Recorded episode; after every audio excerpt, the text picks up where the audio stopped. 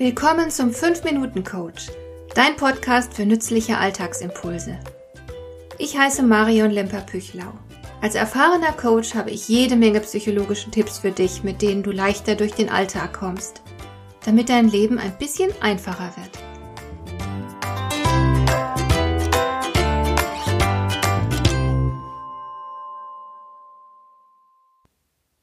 In der letzten Folge haben wir unterschiedliche Aspekte zum Thema schwieriger Chef betrachtet. In dieser Folge nun möchte ich auf ein paar konkrete Situationen eingehen, die im Umgang mit Vorgesetzten manchmal problematisch sein können. Fangen wir gleich mit einer der unangenehmsten Situationen überhaupt an. Der Chef regt sich fürchterlich auf und tobt herum. Er wird laut und er macht Vorwürfe. Er entwertet vielleicht sogar seine Mitarbeiter. Was tun?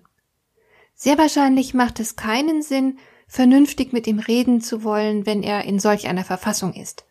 Er kann wegen seines hohen Erregungszustands überhaupt nicht richtig zuhören und sich auf deine Argumente einlassen. Deshalb wäre es keine vielversprechende Möglichkeit, nun die leidige Angelegenheit mit ihm zu diskutieren. In solch einer Situation wäre es gut, alles zu unterlassen, was den Vorgesetzten noch mehr aufregen könnte, und stattdessen könntest du ihm vorschlagen, die Sache später noch einmal in Ruhe zu besprechen, wenn die Situation günstiger ist.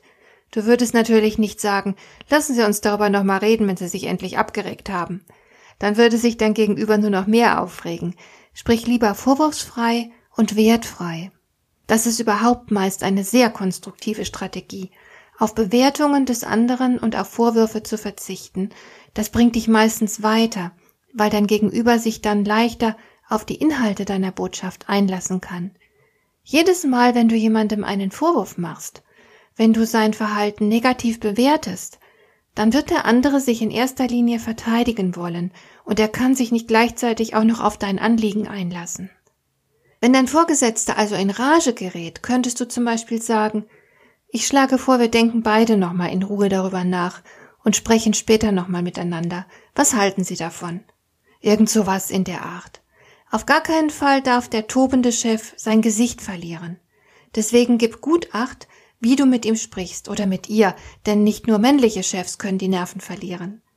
Ich nutze hier zwar fast durchgängig die männliche Form, aber selbstverständlich meine ich nicht nur männliche Chefs. Du überstehst eine kritische Situation mit Vorgesetzten überhaupt am besten, wenn du ein starkes Selbstbewusstsein hast. Wenn dein Selbstwertgefühl nämlich intakt ist, dann gibst du grundsätzlich nicht sonderlich viel darauf, was andere von dir halten. Sollte der Chef also mit dir und deiner Leistung unzufrieden sein, dann wird dir dadurch nicht der ganze Tag verdorben. Du liegst auch nachts nicht wach und grübelst über die Situation nach. Dein Wohlbefinden wird nicht davon abhängig sein, wie sich der Chef dir gegenüber verhält.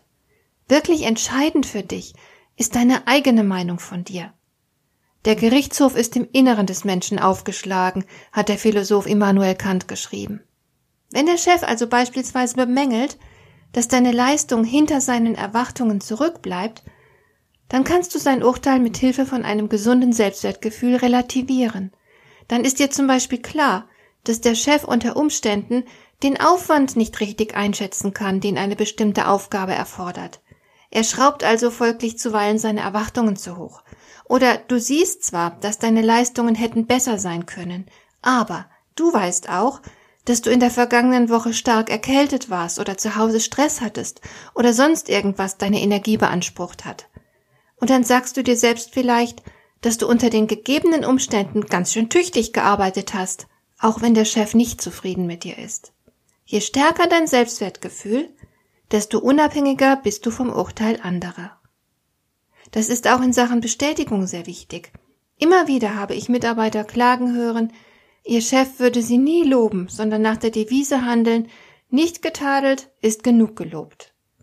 Auch diverse Untersuchungen wie zum Beispiel die Gallup Engagement Studie belegen immer wieder, wie sehr Mitarbeiter es vermissen, dass der Chef ihre Leistung anerkennt und zu schätzen weiß. Und natürlich ist es schön, wenn dir jemand sagt, dass du tolle Arbeit leistest. Aber du darfst doch dein Wohlbefinden nicht davon abhängig machen. Ich kenne Vorgesetzte, die durchgängig, überaus kritisch und negativ denken. Die halten auch von sich selbst nicht allzu viel. Ihre Sicht aufs Leben hat einen Grauschleier. Wenn solch eine Person dich nicht lobt, dann hat das rein gar nichts mit dir zu tun. Du darfst dich natürlich über ausdrückliche Anerkennung freuen, aber du solltest dich niemals davon abhängig machen. Zieh dir nicht gedankenlos jeden Schuh an, sondern entscheide selbst, wie du über dich und deine Leistung denkst.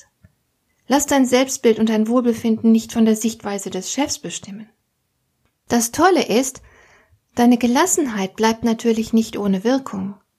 Wenn der Chef sich aufregt, du aber ruhig und souverän mit ihm umgehen kannst, dann kommt er auch schneller wieder runter. Gefühle sind ansteckend. Wer setzt sich jetzt durch? Er mit seiner Aufregung oder du mit deiner Gelassenheit? Je stärker du innerlich bist, desto größer ist dein Einfluss auf dein Gegenüber. Wichtig ist natürlich, dass du den Chef nicht reizt, indem du zum Beispiel genervt seufzt oder ihm einen geringschätzigen Blick zuwirfst. Aber wenn du tatsächlich souverän bist, hast du es auch gar nicht nötig, dein Gegenüber klein zu machen. Du bist innen drin bereits groß genug.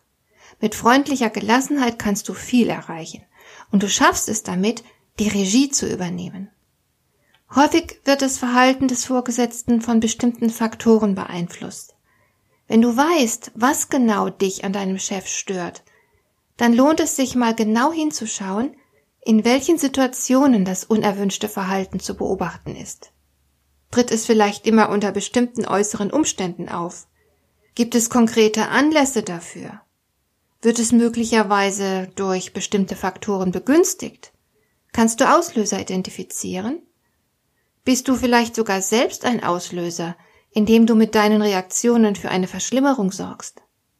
Versuche mal herauszufinden, ob es Muster gibt. Wenn du Zusammenhänge erkennst, kannst du damit beginnen, einzelne Faktoren ganz gezielt zu beeinflussen. Hier zwei Beispiele. Vielleicht ist dein Chef immer sehr ungnädig, wenn er auch nur den Hauch von Kritik wahrnimmt. Er ist ganz einfach nicht kritikfähig. Nun willst du aber, dass er etwas verändert, denn du hast durchaus Anlass zur Kritik. Wie machst du das bei jemandem, der keine Kritik verträgt? Du könntest zum Beispiel eine Bitte statt einer Kritik äußern. Du erklärst ganz einfach, dass du dir eine Veränderung wünschst, weil du überzeugt bist, dann besser arbeiten zu können. Und du verkneifst dir jede negative Bemerkung. Oder, wenn du geschickt bist, bringst du deinen Chef mit Fragen selbst darauf, dass etwas geändert werden sollte. Oder du präsentierst ihm einfach die Probleme, die du mit der bisherigen Lösung hast und bittest ihn um Hilfe. Unter diesen Umständen ist die Wahrscheinlichkeit relativ hoch, dass er einer Veränderung zustimmt und die Entscheidung trifft, die du von ihm erwartest. Oder anderes Beispiel. Dein Chef hat vielleicht Angst, Entscheidungen zu treffen. Es fällt ihm schwer, sich festzulegen. Darum schiebt er zum Beispiel Entscheidungen vor sich her oder drückt sich häufig nicht klar aus. Du hingegen willst jetzt aber eine verbindliche Vorgabe.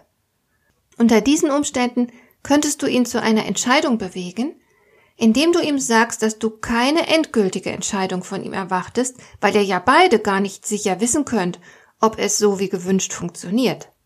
Du kannst ihn erheblich leichter zu einer Entscheidung bewegen, wenn du die Angelegenheit zu einem Experiment erklärst. Sag ihm, du möchtest deine Entscheidung nur für die nächsten zwei oder vier Wochen zum Beispiel. Und anschließend könne er ja neu entscheiden, wenn sich seine Entscheidung nicht bewährt haben sollte. Damit nimmst du den Druck von ihm. Menschen, die sich nicht entscheiden können, haben in der Regel Angst vor der Verantwortung. Und sie wollen auf keinen Fall irgendwas falsch machen. Wenn du das verstehst und dich darauf einstellst, indem du erst gar nichts Endgültiges verlangst, wird sich dein Chef viel leichter mit dem Entscheiden tun. Und nach Ablauf dieser Experimentalphase kannst du ja erneut mit ihm über die Sache sprechen. Wenn das Experiment ein Erfolg war, dann solltest du ihm das auch unbedingt sagen, denn damit stärkst du sein Selbstvertrauen. Er lernt in dieser Situation, dass er sehr wohl in der Lage ist, gute Entscheidungen zu treffen. Das ermutigt ihn. Übrigens ist jeder von uns auf Feedback angewiesen, auch Chefs. Aber sonderbarerweise trauen sich die meisten Mitarbeiter nicht recht, dem Chef Feedback zu geben. Wenn aber Vorgesetzte die Folgen ihrer Entscheidungen gar nicht recht einschätzen können, dann kann man ja wohl auch nicht von ihnen verlangen, dass sie gute Entscheidungen treffen. Deshalb macht es Sinn, Vorgesetzte zu informieren, was sie mit ihren Entscheidungen bewirken. Wenn etwas nicht gut läuft, sollte der Chef das erfahren, damit er sein Vorgehen entsprechend korrigieren kann. Aber genauso wichtig ist es natürlich, dass du ihn oder sie darüber informierst, wenn etwas gut läuft. Erstaunlicherweise scheuen sich viele Mitarbeiter, ihre Vorgesetzten zu bestätigen. Das wäre aber nötig, dass sie das tun, denn Menschen lernen nun mal aus den Folgen. Darum lass es deine Vorgesetzten wissen, wenn sie etwas gut gemacht haben. Damit erhöhst du die Wahrscheinlichkeit, dass sie richtiges bzw. erwünschtes Verhalten beibehalten werden. Auch Menschen auf Chefsesseln wollen sich bestätigt sehen und werden vor allem das tun, was ihnen Bestätigung und Anerkennung verschafft. Wenn du also mit einem Verhalten deines Vorgesetzten zufrieden bist, dann sollte er das auch erfahren. Mit der Erziehung von Vorgesetzten verhält es sich wie mit vielen anderen Vorhaben auch. Du weißt im Vorhinein nicht immer, was funktionieren wird. Das gilt es erst einmal herauszufinden. Du wirst also manchmal experimentieren müssen. Jeder Mensch und jede Situation ist anders. Du kannst nicht blind einem Rezept folgen. Wenn du Einfluss auf das Verhalten deines Chefs nehmen willst, dann brauchst du vielleicht zuweilen Einfallsreichtum, auf jeden Fall aber eine gute Beobachtungsgabe. Ich empfehle dir die Neugier und Experimentierlust eines Versuchsleiters.